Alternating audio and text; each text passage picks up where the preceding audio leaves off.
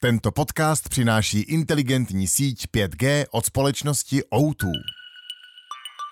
Host reportéra Roberta Čásenského.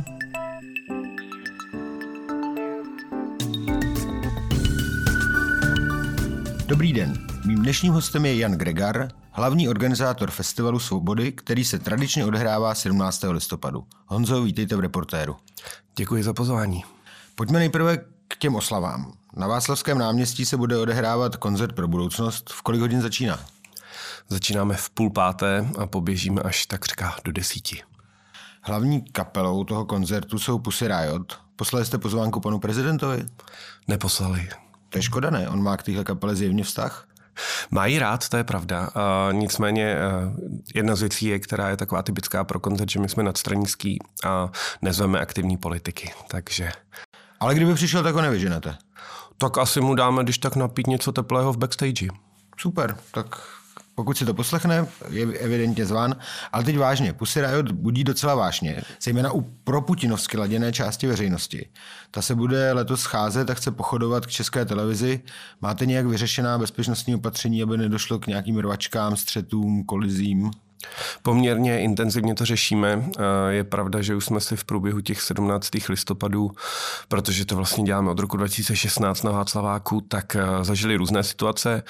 Letos to bude určitě taky vypjaté. Eh, na druhou stranu my máme občanské schromáždění na celý den vlastně i celý den tam poběží program, takže ačkoliv byly pokusy určitých jedinců se tam jakoby dostat přímo toho 17. tak to se naštěstí nepodařilo.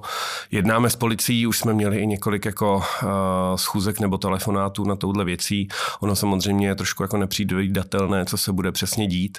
A nicméně máme poměrně silnou pořadatelskou službu, naši vlastní sekuritku a samozřejmě počítáme s pomocí policie, pokud by to bylo třeba. Tak přejme si, aby eh, k ničemu eh, násilnému nebo, nebo jako emotivnímu nedošlo. Eh, nicméně Mám, můžu tam vzít děti? Myslíte, že jim hrozí, že dostanou uh, na budku?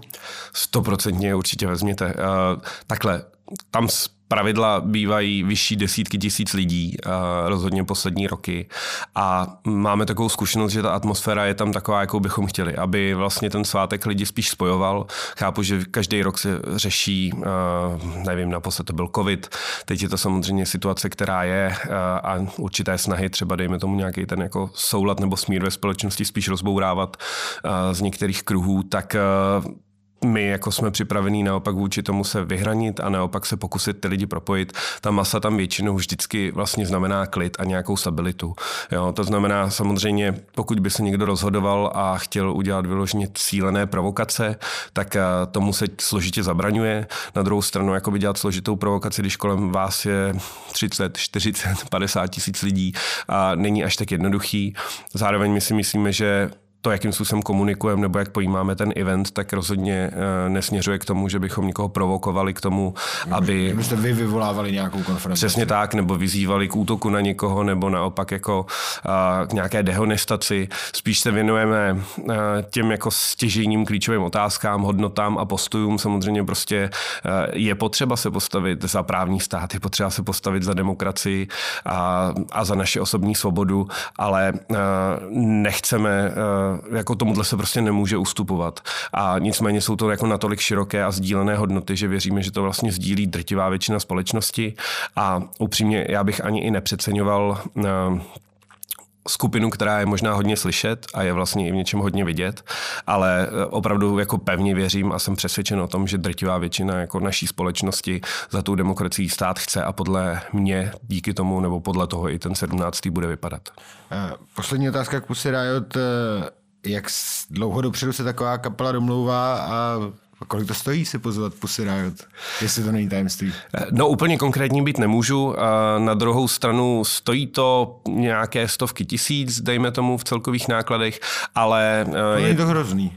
No, je tak samozřejmě Pussy Riot taky zohledňují to, kde vystoupí, co to je za akci a, a ostatně my tuhle zkušenost máme vlastně z celkové organizace, že i když se jako rozpočet třeba koncertu pro budoucnost pohybuje jako nad třemi miliony, a tak vlastně pokud by se to dělalo komerční cestou, tak by to bylo spíš možná třeba přes 10, jo, protože tam jako jak umělci, tak dodavatelé, všichni vlastně, co tam jsou, máme řadu dobrovolníků, tak uh, jsou tam za náklady, případně vyloženě i zadarmo. To znamená, že to nám pomáhá vůbec tu akci jako mít schopnost zrealizovat, protože ono hm, se to možná na první dobrou nezdá, ale ona je vlastně možná snad technologicky nejsložitější akce, která se tady vůbec za rok děje. Protože tam se střídá, že o 20 kapel, 17 řečníků, všechno to musí jet pořád dokola, takže my máme takový princip hodin, kdy se vlastně točí je tam jako složitější se to větší kapela, ta odchází jednou stranou nastupuje řečník, pak přichází akustický vystoupení, další řečník, mezi tím se už celou dobu staví další kapela, takže ono to musí vlastně šlapatek hodinky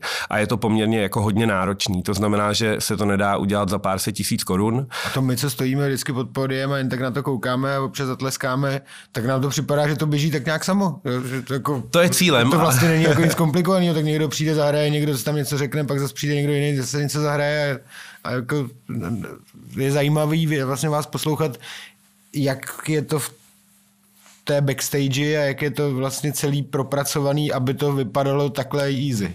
Přesně, ono je to takový jeden velký tunel. A do toho samozřejmě hrajou důležitou roli. To neříkejte, protože jestli řeknete, že oslavy 17. listopadu jsou jeden velký tunel, tak to je přesně to, co, to, co bude pak všude. Tak pojďme říct, tak že, já to, možná... to je spíš jeden velký kolotoč. Je to jeden velký kolotoč. Já jsem to spíš myslel tím tunelovým viděním, že zapnete a už pak jenom jedete a vlastně zastavíte se vlastně až někdy kolem té desátý, s tím, že samozřejmě řada kolegů je tam až do pozdních nočních hodin, ale ještě abych odpověděl, my už z Pusy Riot jsme v komunikaci komunikaci zhruba 8 měsíců. Samozřejmě tohle se musí domlouvat jako řádově mnohem uh, dřív, než uh, bychom třeba domlouvali i ty český interprety. Ono ostatně, protože my jsme z kulturní branže, vlastně to je to, co děláme s naší organizací, tak uh, standardně chceme připravovat akce jako aspoň rok dopředu. Ale v rámci té občanské společnosti je to vlastně hrozně složité, jo? protože podívejme se, že v únoru začala válka, kterou jako v té podobě, ve které se to stalo, tak upřímně tak asi... Loni v listopadu, eh, kdybychom si tady povídali, tak eh, myslím, že by ani jednoho z nás nenapadlo, že prostě eh, Rusko opravdu zautočí plnou silou eh, na Ukrajinu a vpadne na její území a bude provozovat to, co tam provozuje. Takže to eh, chápu, že se to eh, jako nedá naplánovat rok dopředu. Přesně tak, ale ono to potom přesně ovlivňuje to téma, to zaměření, co vlastně chceme komunikovat. To znamená, že my často se musíme jako přizpůsobovat i hodně aktuálním věcem, abychom byli skutečně aktuální, protože neděláme prostě čistou jenom oslavu a připomenutí sametové revoluce. Ten koncert je pro budoucnost právě kvůli tomu, že my nechceme jenom slavit, ale chceme vlastně dost kriticky diskutovat s veřejností o tom, co se děje dnes, o tom, kam máme směřovat. K tomu eh, k té kritické diskuzi s veřejností se za chvilku dostaneme, protože vy jste letos zveřejnili i petici. Nicméně ještě bych se zeptal na tři, čtyři otázky k těm oslavám. Mluvili jsme o koncertu, o Pussy Riot. Kdo další tam bude hrát? Já jsem četl, myslím, o Benu Kristovávovi, ten vystoupí vyloženě s Davidem Kolarem v takovém speciálním projektu, pak tam bude Lenka Dusilová s svým bandem, kapela Činasky, a, ale zároveň letos chceme jít i trošku jako mm, směrem vykročit k mladší generaci, to znamená trochu do progrese, takže právě ten závěr bude patřit eh, vlastně du Anet X a Fulcrumovi, což je taková jako elektronika a úplně to bude uzavírat pražské repové duo Past. Takže uh, doporučuji, uh, ten závěr bude jako hodně asi taneční a bude to trošku party, ale upřímně si myslíme, že to vlastně k tomu 17. taky patří. To až půjdu scén paměti národa, tak bychom, bych možná ještě mohl stihnout nějaký, nějaký rytmus na konci. Je to možné, no, protože samozřejmě spoždění se prostě dějou a tam jako je řada faktorů, které vstupují do hry, takže je to dost pravděpodobné. Na Albertově se už od dopoledne bude odehrávat pětní akce, co bude její součástí? Albertov je tradičně organizovaný studenty ve spolupráci s Univerzitou Karlovou a mm, připomíná se tam samozřejmě 17. listopad vůbec ten začátek toho průvodu, pokládají se tam věnce, ale také tam hovoří vlastně zástupci akademické obce, takže je to jako na výsost symbolické vzhledem k tomu, jak ten 17. listopad vlastně původně začal, s čím je spojen, ale taky se připomíná, což je důležitý nezapomínat, taky 17. listopad 1939. To znamená uh, vlastně nacistický atak na, na české vysoké školy a vlastně přesuny že, studentů třeba do koncentračních táborů. A to, to uh, musím říct, že když jsme zmiňovali uh, prezidenta republiky, tak co jsem mu teda letos já přičetl uh, ke cti, bylo to, že právě uh, studenty uh, popravené nacisty v reakci na 17. listopad 1939 eh, vyznamenal a myslím, že to bylo vlastně docela jako hezký a správný gesto. Já jsem tím byl příjemně překvapen, abych řekl pravdu. Já taky. Sametový pochod v Baskách, který taky tradičně chodí Prahou, má tentokrát motiv výlet ještě neskončil. Co to znamená? Ono sametové posvícení vždycky kouká vlastně, nebo je to taková reflexe jako satirická toho dění ve společnosti nebo nějakých témat, který si zrovna vyberou. A dá se říct, že letos jim v tomto směru ne, ne možná došel humor, ale jsou možná mnohem uh, méně satiričtější, než to bývá, protože přece jenom primárně se vlastně věnují tomu konfliktu na Ukrajině a uh, oni spolupracují s ukrajinskými uprchlíky, kteří jsou tady a s různými umělci, kteří vlastně dávají do, eh, dohromady tu podobu toho průvodu. A ta cesta ještě neskončila, protože oni sami, ty Ukrajinci jsou vlastně na cestě, jsou teďka mimo svůj domov. To znamená, tímhle tím směrem to nějakým způsobem jakoby zamýšlej. Zároveň ta cesta je i společná, je to cesta Čechů i Ukrajinců a má to vlastně symbolizovat to, že jsme tady společně a že víme, že to teďka nekončí, že naopak nás čeká toho vlastně ještě docela dost, ale že doufáme, že do toho cíle snad společně dojdeme. A že se jednou budou moct doopravdy vrátit domů. Přesně tak. Eh, vy jste ale tentokrát nezůstali jenom u muziky a oslav. Připravili jste také petici Tři kroky za tři roky a neb eh, návod pro lepší Česko. Komu, kdo je adresát té petice? Komu ji posíláte? Budeme ji posílat petičnímu výboru poslanecké sněmovny. Eh, pojďme si ty tři kroky rozebrat. Ten první souvisí s válkou na Ukrajině, ale když jsem to četl, tak má vlastně více vrstev. Tou jednou je zachování podpory Ukrajině. Bojíte se, jako vy, autoři petice, že může slábnout v čase? Samozřejmě tato obava tady byla upřímně řečeno úplně od začátku toho konfliktu, protože uh, ono, pokud člověk minimálně se poučí z historie, tak je poměrně jasné, že ten konflikt jako se nevyřeší za měsíc. A to znamená, že bude trvat dlouho a bude zaťužovat i českou populaci. Ostatně to tady zažíváme i v reakcích jako na různých demonstracích. A, a ale je potřeba za nás, nebo takhle, já bych to uvedl tím, že Festival svobody každý rok vydává nějaké prohlášení, protože samozřejmě je to klíčové výročí, možná po Vánocích vlastně nejdůležitější svátek, který lidi fakt prožívají. Jsou a, a opravdu berou jako svátek. Přesně tak. A, a to znamená, že my považujeme i za důležité vysílat nějakou zprávu do společnosti jako vlastně občanský organizátoři, kteří tady eh, ten svátek nějakým způsobem se snaží pro lidi připravit, ale letos jsme měli vyloženě potřebu mm, ne, nejenom vydat prohlášení, aby jako ty slova zazněla a mohli jsme se o nich bavit, ale aby to mělo i faktickou podobu té petice, protože si myslíme, že je potřeba jako i politikům ukázat, že tady je velká část občanů a já si opravdu myslím, že to je jako ta vě, velká majorita, která na těchto těch konkrétních bodech bude trvat, protože jsou to výzvy, které se nás týkají. A na Ukrajině se prostě naprosto na rovinu bojuje za naši svobodu. Jestli do začátku války na Ukrajině třeba i konkrétně prezident Miloš Zeman teda furt věřil Putinovi a Ruské federaci, tak teď už mu nevěří. A, a ví, tak protože to v praxi viděl, že tak, se to asi jako nevyplácí mu nějak extra důvěřovat. Přesně tak a myslím si, že to je teda jako důkaz místo slibů a uh, už jakoby reálně vlastně musíme jakoby eh, vnímat prostě Ruskou federaci a ten ruský režim jako něco, které je k nám nepřátelský. Ostatně jsme taky na seznamu nepřátelských zemí. To znamená, že my nemůžeme věřit, že to s námi myslí dobře a to, co se ozývá i v ruském veřejném prostoru napříč vlastně posledními roky, oni nás prostě vnímají jako svou sféru vlivu. A já jsem naprosto přesvědčen. Zahra- říká se tomu blízké zahraničí eh, v ruském imperiálním narrativu. Vidíte, to jsem, to jsem ani nevěděl.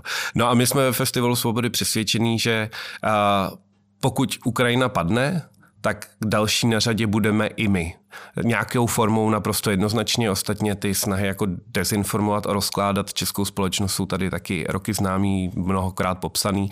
To znamená, proto nám přijde důležité se vlastně za tu Ukrajinu postavit vyloženě i takhle specificky a zdůraznit, že musíme vytrvat s tou podporou, protože i kdyby s tím někdo třeba nesouhlasil z čistě ideových důvodů, například třeba klidně i to, že je totální pacifista, tak prostě pragmaticky a reálně my ztratíme a je to v našem zájmu, abychom bránili Ukrajinu. A to se budeme snažit nejenom toho 17. listopadu říct. Teďka technická otázka. Vy jste říkal, že místo prohlášení je to petice.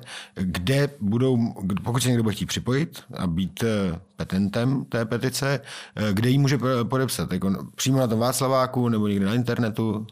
17. listopadu to bude možné na mnoha místech České republiky, protože samozřejmě Festival svobody je i v regionech a, a postupně se rozšiřuje. Teďka nás COVID trochu brzdil. Na Václaváku stoprocentně, ale bude možno podepsat i na Národní třídě na Albertově nebo v Brně u našich jakoby dalších velkých členů a v různých konkrétních lokacích v rámci Festivalu svobody. Samozřejmě i na webu máme k dispozici nejenom k přečtení tu petici, ale i ke stažení. To znamená, my chceme ty podpisy sbírat až do konce listopadu, proto kdyby kdokoliv chtěl ty myšlenky a ty teze, které tam jsou, podpořit, tak eh, budeme moc rádi, pokud si petici stáhne, pokud si ji vytiskne s těmi petičními archy a nechá ji třeba podepsat ve svém okolí, svými kamarády, přáteli a pak nám ji pošle.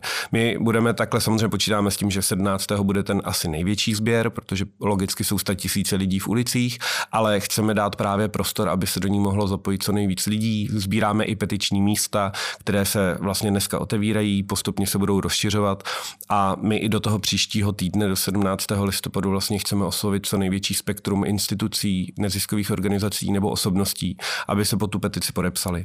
Protože to jsou samozřejmě taky potom nějaké symboly a, a lidi, které můžou pomoci šíření toho obsahu dál. Pojďme zpátky k, eh, k textu té petice. Ještě v tom prvním bodu, který se týká Ukrajiny, píšete také o tom, že důsledky válkou vyvolané energetické krize dopadají nejvíce na e, starší lidi a vyzýváte k podpoře komplexních sociálních služeb. Kdo je má podpořit? Vláda, obce, veřejnost, všichni? Upřímně, samozřejmě se dá říct všichni, ale tím, že my to adresujeme poslanecké sněmovně, tak to vlastně adresujeme, adresujeme určitému suverénovi, který uh, má možnost ty kroky zanést do legislativy nebo je nějakým způsobem posilovat.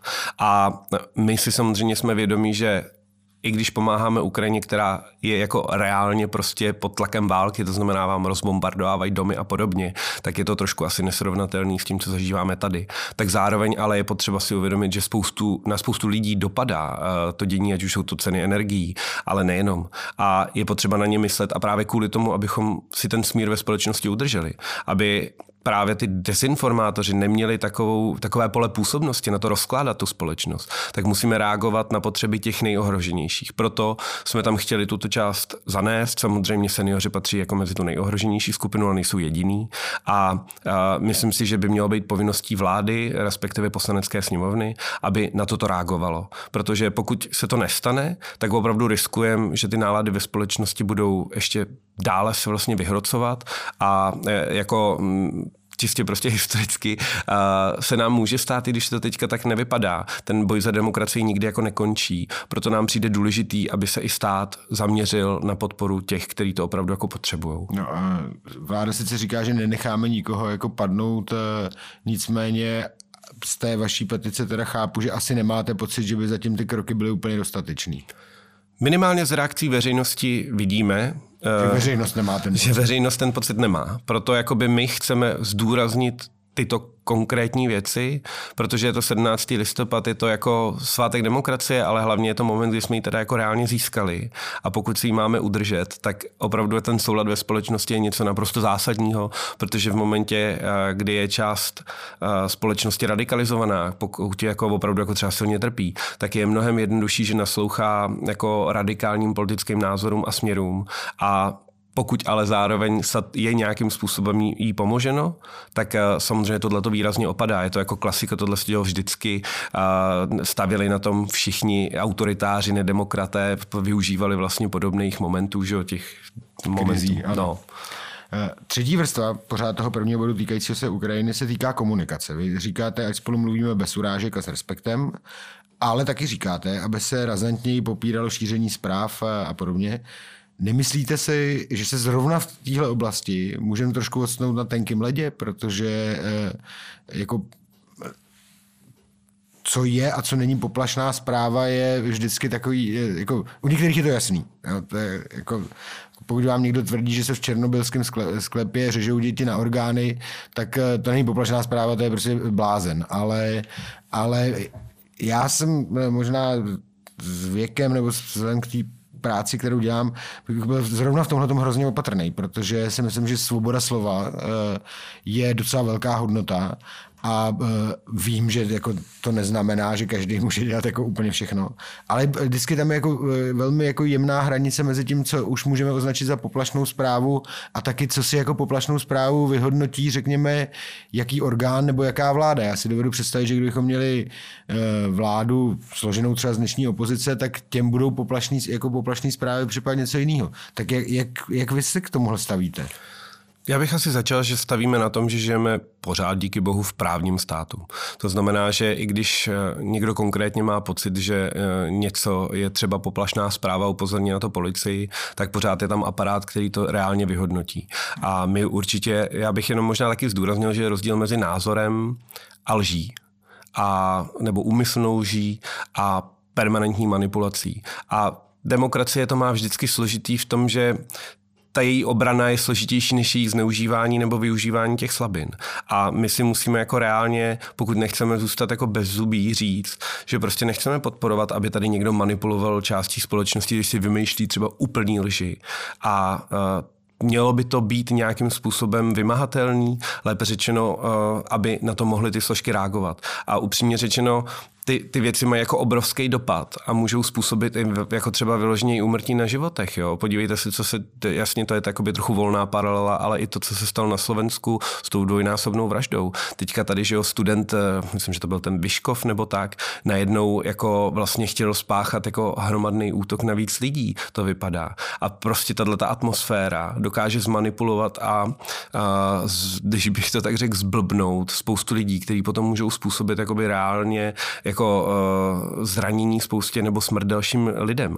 A pokud my se vůči tomu jako nevymezíme, pokud jako budeme nechávat v tom veřejném prostoru kolovat naprosto jednoznačný lži a manipulace s cílem třeba my máme z lidí peníze, což se samozřejmě poměrně často u některých z těch uh, dezinformačních organizátorů děje, tak uh, riskujeme jako mnohem víc a myslím si, že bychom měli si říct, že prostě nenávist vůči LGBT, nenávist vůči Romům, nenávist vůči Ukrajincům, cizincům, nenávist vůči jako vlastně jakýkoliv skupině obyvatel, která má za cíl je nějakým způsobem ostrakizovat nebo jako poškodit, je prostě špatně. Nepatří to právě do té svobodné společnosti, nepatří to do toho. Tak, tak na tohle ostatně ale zákony máme, že jako, e, nenávistní projevy vůči skupinám obyvatel jsou u nás už, už e, jako léta trestný. Ano, ale taky vidíme, že ta praxe se nějakým způsobem posouvá. Jako když bych byl vyloženě konkrétní, tak eh, to, jakým způsobem se za poslední roky změnilo uh, trestání jakoby nenávistných komentářů na sociálních sítích, je jako docela zlom. Nebo je, je to, je, já tam registruju poměrně zásadní změnu. A uh, samozřejmě doba je nová, jo, takže jako i ta policie se tomu musí přizpůsobit, ale uh, přece nemůžeme nechat někoho, aby uh, útočil a vyhrožoval smrtí jenom kvůli tomu, že nesouhlasí nesouhlasí třeba se jejich názorama, nebo s tím, že je to osoba, která se jim jako nelíbí. Což se poměrně děje ve velkém množství. A ta nenávist prostě ve společnosti roste. A my musíme jakoby nastavit nějakou hráz nebo nějakou hranici toho, kam to může jít. Protože opravdu bych nezaměňoval svobodný názor uh, s vyzýváním k nenávisti. No, to si myslím, že já, já naprosto souhlasím s tím, že to je tenká linie, ale vzhledem k tomu, co vidíme, co se šíří ve veřejném prostoru a jak jakoby opravdu úplně zcela uh, na rovinu se úplně úplně šíleně manipuluje v některých konkrétních otázkách a naprosto se lže a vymýšlí se jenom za účelem nějakého konkrétního zájmu. To je, je jako extrémně nebezpečný a hrozně to podporuje vlastně takový ten narrativ, že nemůžete nikomu věřit. Jo, protože vlastně všechny média lžou. A to je mimochodem jako už dneska dokázaný cíl, ať už čínský nebo ruský propagandy, nebo hlavně tý ruský, protože jejich cílem není, aby oni uvěřili vám, nebo teda jim, jako třeba e, ruskému státu, ale spíš, aby nevěřili nikomu. Což prostě zasívá jako poměrně jako zásadní problém do té demokratické diskuze a do toho, abychom se potom byli schopni na něčem shodnout. Dobrá. Uh, druhý bod v té petici se týká klimatické krize. Eh, jak konkrétně by, vy tam píšete, že by měla přijít okamžitá podpora pro energetické úspory a zateplení budov. Eh, znamená to, nebo chápu to správně, že by se měly jako zvýšit dotace do programů typu Nová zelená úsporám nebo něco takového? My jsme vlastně ty body formulovali relativně obecně i v tom směru, eh, že nechceme úplně zákonodárcům, protože jsme tady zástupci část občanské společnosti. A jako my nejsme Nechcete zákon... jim mluvit do toho, jak to mají udělat, ale, ale říkáte jim, eh, pojďme to udělat. Přesně tak. Samozřejmě eh, my předpokládáme, že vyzbíráme ty podpisy a že potom třeba na tom petičním výboru se o tom bude bavit. Zároveň Diskutovali jsme ty body s různýma odborníkama zrovna z těch konkrétních oblastí a jsme připraveni podle mě i třeba jako celý neziskový sektor prostě poskytnout nějaké know-how, které objektivně jako v, tě, eh, v tom neziskovém sektoru je a pomoct tomu státu. Ale zároveň jim nechceme svazovat ruce nebo jim naopak jako třeba diktovat prostě poslancům, jak by to mělo vypadat, protože nejsme politici, nevyhráli jsme volby. Oni jsou tam od toho. A oni jsou tam od toho. To ale prostě to, že je tady klimatická krize, to, že to poměrně zásadně čím dál tím víc ohrožuje naše životy nebo ovlivňuje, vlastně oboje, jo, jako tornáda, sucha, požáry. To je jenom špička ledovce. Co budeme dělat, jestli se jednou posunou lidi ze Sahelu? Jo? Jak, jaká tady bude potom atmosféra ve společnosti? Kdo vyhraje volby? Protože upřímně řečeno, to, to bude takový tlak, že prostě eh, já z toho jakoby výhledové poměrně dost bojím. A pokud zároveň opravdu s těmi věcmi máme něco dělat, tak musíme dělat teď. A musíme začít řešit uh, tu klimatickou otázku poměrně zásadně. Vypsali jsme tam nějaké body, které se vlastně dají dělat relativně rychle.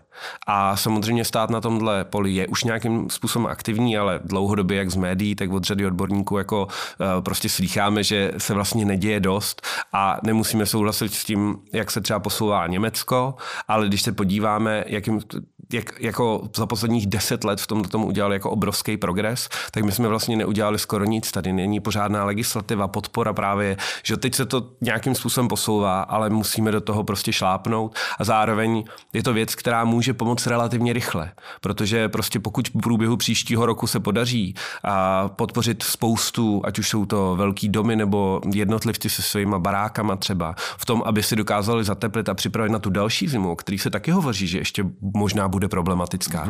Dokonce tak, se to spíš jako uh, nebo se dost to předpokládá, že bude problematická. Tak uh, tohle jsou kroky, které můžeme udělat relativně rychle. Jo, proto vlastně jsme tam i zdůrazňovali to, že jako jaderná energetika jasně, ale prostě my tady máme velký deficit na poli těch obnovitelných zdrojů. Takže si myslíme, že vláda by do tohohle měla prostě zainvestovat peníze i úsilí.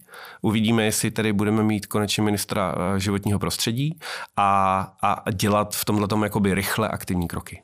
Eh, třetí eh, bod té petici se týká školství. Tam to na mě působilo malinko vágně, ale možná, že to odpovídá tomu, co jste říkal, že chcete spíš jako to téma postrčit, než, než konkrétně eh, to nějak eh, specifikovat, protože tam píšete, že eh, se má udělat reforma školství pro 21. století. Chápu to teda, že jde vlastně o apel, že by se měl s těmi školami začít něco pořádně dělat, protože tady existuje nějaká strategie vzdělávací politiky do roku 2030, která, jak jsem pochopil, je těmi školskými odborníky považovaná za docela dobrou. Takže to je výzva jako tak pojďte a, a aplikujte ji. Asi tak, no, protože uh, někteří z nás, jako uh, já osobně jsem prostě z toho školního procesu, jako dejme tomu, když bych vynechal vysokou školu už třeba 15 let, jo, ale uh, pořád se dost stýkáme, ať už z našich akcí, nebo prostě jako v tom veřejném prostoru, nebo v soukromí uh, s celou řadou lidí právě třeba ze středních a jako uh, to školství silně pokulhává za tím, kam se vyvinula doba. Jo, pokulhává to vlastně z hlediska kantorů, pokulhává to z hlediska těch předmětů a příprav na dnešní dobu. A vidíme to, jak jako potom je jednoduchý podléhat jako celé řadě dezinformací, jak prostě nerozvíjí úplně to kritické myšlení. Samozřejmě těch nápadů, jakoby co by se tam dalo dělat, je řada, ale přesně my to nechceme jako limitovat, ale chceme prostě vyzvat poslance a poslankyně, aby nás už připravili na to, kde žijeme dneska. Protože se vší úctou prostě ta, za těch 30 let, jo, nebo možná řekněme jenom za 20, se společnost totálně proměnila. Že jo, my, my, my pořád vlastně se táhneme za tím technologickým pokrokem. My jako společnost nejsme ani zvyklí a schopní pracovat pořádně se sociálníma sítěma. Že jo. Prostě vlastně nás to nějakým způsobem i rozkládá. Jo. Lidi mají i závislosti na tom, že prostě jsou pořád na telefonu, ale spousta z nich nedokáže jako prostě kriticky zhodnotit, jestli ten článek, který zrovna čte, jako má, má smysl vůbec jako poslouchat a číst, nebo si není udělat nějaký názor s rezervou. A to jsou prostě, eh, tady se pořád za, za nás jakoby hrozně málo zdůrazňuje to, že bychom potřebovali investovat právě do té modernity, do těch technologií a do toho, jako ono se to říká, je to takový to heslo, nebuďme montovnou Evropy, že teď my vlastně jsme, jsme jakoby hrozně, jakoby sice průmyslová země, ale hodně věcí tady spíš tak jako montujeme a převážíme dál, než že bychom opravdu jakoby měli natolik rozvinutou třeba jako vědu, nebo máme tady skvělý odborníky, že, který dosahují skvělých jako úspěchů, ale za nás je to prostě pořád hrozně málo. A jako jedna věc je zvyšovat platy učitelům, ale druhá je potom vytvořit jim podmínky a obsah pro to, aby prostě mohli vzdělávat v 21. století. A mně přijde, že spoustu těch činností a těch témat, které jsou opravdu jako reálně aktuální pro ty studenty, protože taky děláme. My máme festival Student Fest, ten se věnuje jako studentům 15 až 21 let a dělají ho primárně studenti, jako by téhle skupiny, jo, pod naším vedením, ale není nic staršího než dva roky starý středoškolák, jo, jako co už opustil Gimple. Ty prostě ty trendy jsou tam rychlí. A vidíme to, jak to je jako nedostatečný. A tohle by vlastně, kdyby nebyl třeba i ten neziskový sektor v řadě témat, tak se to prostě na té škole vůbec nějakým způsobem jako neodrazí. Tak eh, jestli je to srozumitelný, tohle je naše výzva, to bychom chtěli, protože je to naše budoucnost. A to naše budoucnost jak společná, tak i těch našich dětí. Eh, tak já předpokládám, že kdyby tomu ti poslanci a poslankyně, kterým je ta petice adresována, nerozuměli, tak mají dost míst u vás, kde se můžou doptat, jak jste to mysleli. Eh, vy jste to zmiňoval, že eh, děláte Student Fest, tady jsme vlastně se bavili o festivalu svobody. Vy sám osobně, jako Jan Gregar, stojíte v čele organizace, která se jmenuje Nerudný fest. Proč je nerudný? Protože jsme vznikli na gymnáziu Jana Nerudy. A ono, tam byla taková jako, on je to poměrně prestižní gimpl, a nicméně byla tam dost složitá taková vnitřní... To je na malé straně, že? No, no, no, no, no. Halichovka. Přesně tak. A jako uh, skvělý vzdělávání, hodně vysoká úroveň, ale zároveň tam jako hodně studentů nechodilo rádo, byli tam napjatý vztahy, už když jsem tam přišel jako 13 letý a vlastně pak jsme přišli s ideou, že bychom udělali festival na té škole, aby vlastně se tam chodili, nechodili lidi jenom učit a prostě absolvovat jako neuvěřitelné množství hodin a tak a zkoušek, ale nalezli nějaký jakoby příjemnější vztah té škole. A to byl první nerudný fest, který jsme založili v kavárně naproti v dobré trafice. A od toho se to vlastně potom odrazilo k té, k té naší organizaci, protože my jsme vlastně po dvou letech na to scháněli peníze i tak jakoby z velké části sami, ale bylo hrozně složitý, že třeba, no, protože to šlo přes SRPŠ, takže to ještě existovalo v té době? No, no, no, já mám skoro pocit, že možná existuje pořád, ale... Já mám děti ve škole a ne, už ne. Už ne? ne neexistuje SRPŠ. Jmenuje se to moderněji, dá se přispívat na eh, chod školy, nebo dá se přispívat třeba na eh, jako sociálně znevýhodněný spolužáky, což teda považuji za velmi rozumný, ale SRPŠ už mě míjí. Výborně. No a oni prostě chtěli přesně jako, vlastně jsme s nimi museli řešit, si koupíme modrou nebo zelenou propisku, i když jsme ty peníze vlastně na tu organizaci sehnali sami, tak už to, to nám přišlo, že nám to hrozně komplikuje život, tak jsme založili prostě spolek, nebo tenkrát to bylo vlastně občanský združení. Uh, no, ale do toho samozřejmě přišel první nápad a to byl právě na ten Student Fest, protože v té době zároveň bylo hrozně moc v Praze, jako ty komunity středoškoláků byly na školách, ale oddělený. Nepotkávali se. A my jsme vlastně chtěli, aby se potkávali jak ty lidi, tak ty kapely, aby se vzájemně vlastně mohli inspirovat, dozvědět se o sobě a tak vznik jako první nápad na festival. A pak už to nějak trošku jelo. Eh, první, kolik vám bylo, když jste dělali poprvé ten eh, fest, festival na, tý, eh, na tom vašem Gimplu? Myslím si, že 17 mi bylo. Já jsem byl totiž předseda studentské rady v té době, takže my jsme to jakoby pojali, jakože studentská rada pro vás tady dělá studenti festival. Uh, ta organizace vznikla před 15 lety, jestli se nepletu, jako studentský spolek. Dnes je to regulární jako velký podnik, nebo zapsaný spolek, které se, eh, kolik u vás pracuje lidí? Zhruba 15 v tom stabilním týmu, který jako by vlastně má nějaký úvozek napříč jako rokem, ale samozřejmě pak to záleží na projekt od projektu. Jako celkově spolupracujeme ročně se stovkama lidí. To chápu, že když potřebujete hmm. dobrovolníky na koncert na Václaváku, že to asi v 15 letech se nedá dohromady. Jo, jo, přesně to úplně nejde. Eh, co dalšího děláte, kromě teda Student Festu a oslav 17. listopadu? Děláme taky festival Mladí ladí jazz. Ten měl vlastně vždycky za cíl jako trošku propojit eh, mladí lidi a jazz, protože zase ono, Naš, ty naše projekty mají takový jako zvláštní rys, my jsme to jako identifikovali zpětně, ale že vždycky jako reaguje na nějakou sociální realitu a snaží se to jako měnit. Že neděláme prostě jenom koncert pro koncert, aby to bylo, což je fajn, ale že vždycky se snažíme, na, ta, ta myšlenka vzejde z nějaký reakce. A tenkrát třeba já jsem byl, to bylo taky no, v roce 2009 v Redutě jako 8, čerstvě 18 letý kluk a uh, dostal jsem se přes kamaráda na jeho učitele, který tam hrál a Reduta byla prázdná, že jo, vstupenka sice za 350 už v té době. Bylo tam asi 20 Japonců vzadu, který tak jako by jedli ty sandviče, ale vůbec se ten že nezajímal, že si odškrtli, byl jsem v Redutě. No a já jsem byl úplně v šoku, když prostě muzikanti slyšeli tu češtinu, tak úplně nám věnovali písničku, byli úplně nadšený. Pivko tam stálo tenkrát 80 korun, jo.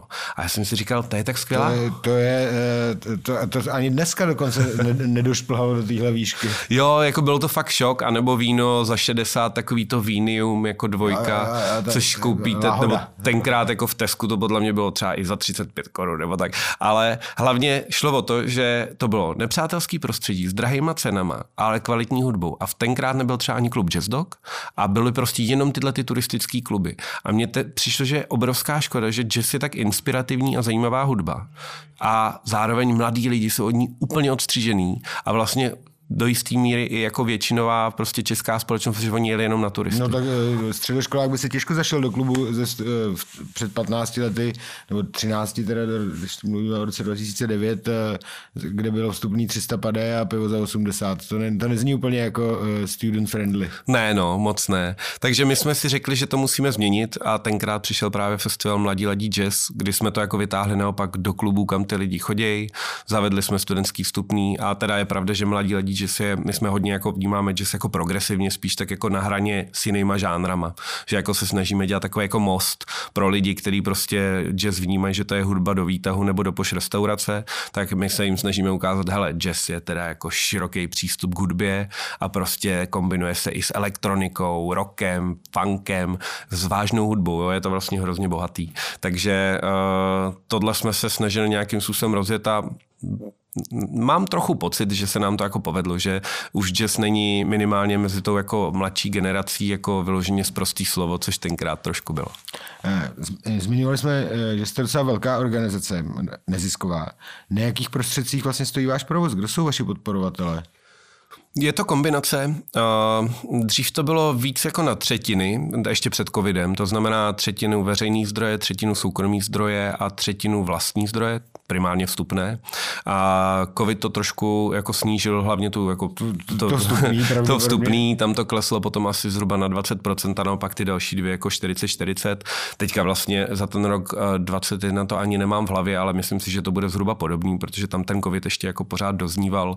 A my se snažíme nebejt závislí na dotacích, byť samozřejmě prostě charakterově děláme projekty, které jsou nekomerční a hodně vzděláváme a tak, nebo prostě děláme celou řadu činností, na kterých se ty granty čerpat dají, což eh, považujeme za důležitý, ale rozhodně bychom nikdy nechtěli se dostat do té fáze, že bychom, nevím, měli 80% příjmů z veřejných prostředků, protože je to jako otázka nezávislosti. Samozřejmě za ty roky, co děláme akce a třeba i ve veřejném prostoru, ne tolik politicky, ale třeba basking že jo, a pouliční umění, tak to tady taky jako v Praze nebylo eh, z některých stran vnímáno pozitivně, tak eh, víme, že ten politický tlak nebo tlak různých jako mm, uh, sil může být i na nás, nebo jako opakovaně třeba byl. Proto je jako důležitý. Jak to vypadá? To vám někdo jako řekne, hele, jestli chcete dotaci od magistrátu, tak já bych si představoval, že to bude vypadat takhle? Je to různorodý, záleží na situaci, těch tlaků je spoustu. Jo? Řeknu příklad, eh, který teda úplně neodpovídá přesně na to, co se ptáte, ale mimochodem taky, jo. taky to může být jako podmíněný. Vím, že jednou byl takový zajímavý boj před x lety, eh, kdy jsme žádali o nějakou jako výjimečnou dotaci, protože nám odpad generální partner právě na Prahaži hudbou a protože tenkrát nebyl pouliční umění jako moc populární na magistrátu, tak jako tam byla nějaká snaha uh, nás vlastně, nám tu tu dotaci jako nepřiznat, ale naštěstí, což jsem si nikdy nemyslel, já jsem studoval politologii, takže jsem jako měl nějakou, eh, v rámci naší organizace mám asi největší jako průpravu do nějakých podobných typů jednání a situací, tak eh, tenkrát jsme si obešli jako členy výboru dopředu, abychom vysvětlili situaci. Takže potom reálně, když se hlasovalo na tom výboru, tak naštěstí jsme tam měli většinu, že jsme to prostě vysvětlili a podpořili nás a to nás vlastně zachránilo. Jako my jsme měli několik takových situací historicky, kdy jsme vlastně čelili jako reálně jako zániku a vždycky jsme to naštěstí nějakým způsobem dokázali vyřešit, ale zpátky k tomu, co jsem chtěl říct, tak třeba u toho 30. výročí uh, tam bylo hodně tlaků jako z různých stran třeba na to, že by tam lidi chtěli vystoupit, a jako třeba aktivní politici nebo nějakým způsobem, aby se to jako využilo k propagaci konkrétních politických názorů, což eh, samozřejmě my si jakoby velmi silně stojíme za tím, že tato akce je nadstranická a vlastně i v té komunikaci my chceme oslovovat všechny voliče. Jo? To znamená, my se snažíme oslovovat i voliče Andreje Babiše. A tradičně... Stejně jako Petra Fialy, stejně Přesně jako, tak. Nevím, a tradičně mimochodem se dřív scházel Tomio Okamura jako na dolní části Václaváku a vždycky ty uh, jeho příznivci potom šli nahoru na ten koncert, jo? protože samozřejmě tam jsou obrazovky, je tam program zadarmo a to znamená, že my to využíváme jako možnost, jak komunikovat konkrétní věci jako napříč a snažíme se, jako, abychom nevytvořili takový ten jako rudej hadr, proto třeba, což prostě, a teď to nemyslím jako kritiku, je to prostě objektivní fakt, jako milion chvilek třeba prostě mají ho, výrazně zhoršenou možnost komunikovat k těmhle lidem, protože jakmile oni vidí, že to je milion chvilek, tak prostě je přestanou poslouchat poslouchat. Tak re- no. reagují jinak, protože prostě to vnímají jako uh, nepřátelské uskupení, řekněme. Přesně tak. Ale zároveň my ten 17. vnímáme tak široce, že jako to není o konkrétních politicích nebo konkrétních politikách, ale o těch jako základních hodnotách, na kterých pokud tady máme udržet jako ten náš, jako, tu naši republiku, tak bychom se vlastně na nich měli shodnout prakticky všichni, až jako na malý třeba procenta lidí. Já budu mít nakonec ještě dvě osobní otázky, protože velká část toho, eh, co děláte, souvisí s hudbou. Hrajete by na něco? Hrával jsem na piano, ale vyloženě jako eh, vážnou hudbu, no, nebo klasiku. A zpíval jsem teda ve sboru dlouhé roky. A už na to není čas? No, hlavně teď nemám doma piano, to je jako už teda několik tak let. bez piano se to blbě provozuje, ano, to, to chápu. A poslední dva roky upřímně jsem neměl čas ani tolik na ten sbor a trochu mi to chybí, abych řekl pravdu.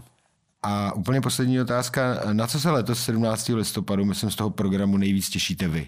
Já vím, že to asi moc neužijete, protože budete jako mít spoustu organizačních věcí, ale kdybyste si měl najít prostě chvíli a na, na co byste se chtěl opravdu jít podívat? Na co bych se chtěl jít podívat? Tak, jako... Hmm. Slezte z podia, vlezte si teďka na chvilku do, normálně jako do publika a, a na co byste se vyšel jako podívat, co by se vám líbilo? Uh, ty brďo, no já se nejvíc těším asi na tu past, abych řekl pravdu. To je jako, to je takový repový duo, trochu elektroniky a je to hrozně svěží a já mám hroznou radost, že tam budou, protože zní jako, ono stejně i v té pozdější hodině tam prostě je minimálně 10, 15, 20 tisíc lidí, protože máme měření operátora, tak jakoby máme docela hezký a jasný přehled, a proto jsem docela občas pobavený těma odhadama z Václaváku, protože my už to roky měříme, takže to vlastně mám docela v merku. Jako nakoukaný, kolik, kolik je kolik? No tak my tam máme statistiku, že Já vím, kdy ty lidi přijdou, kdy odejdou, odkud přijedou a samozřejmě všechno je to anonymní. To je potřeba říct, protože jinak se opět dostaneme Ne, ne, ne, ne, všechno, všechno je absolutně anonymní, vůbec jako ne, nevíme konkrétně, ale pro nás je to velmi důležitý vodítko, protože jako za prvý jsme rádi, že víme, že na nás jezdí prostě lidi vlastně skoro prakticky z každého regionu České republiky a zároveň samozřejmě tu akci pak můžeme přizpůsobovat i jim, abychom viděli, jak oni se tam chovají. Jo. Ale ta kapela Past to bude prostě bomba, to si myslím, myslím, že bude fakt zajímavý, takže jestli, Roberte, to stihnete ještě z cen paměti národa, tak to bych doporučil. A jinak jenom osobně já se vlastně mám vždycky největší radost těch lidí. No. Jakože to je taková ta odměna uh, vlastně větší, než to, že ta akce dopadne, je vidět, že ty lidi jsou spokojení a že je to baví a že to mělo smysl pro ně. Protože to vás potom vlastně v závěru jako naplní tou silnou emocí, že všechny ty stresy a to kolem jako mělo že, smysl. Že to k něčemu bylo. Já vám budu držet palce, ať to dobře dopadne. Slibuju, že jestli to půjde, tak se na pas přijdu podívat. Eh, nebudu předstírat, že je znám. V mém věku už, eh, já už jsem v jiný věkové kategorii, ale rád se s něčím seznámím. Děkuji, že jste si udělal čas a ať se to vydaří. Moc děkuji za pozvání a ať je svoboda a demokracie.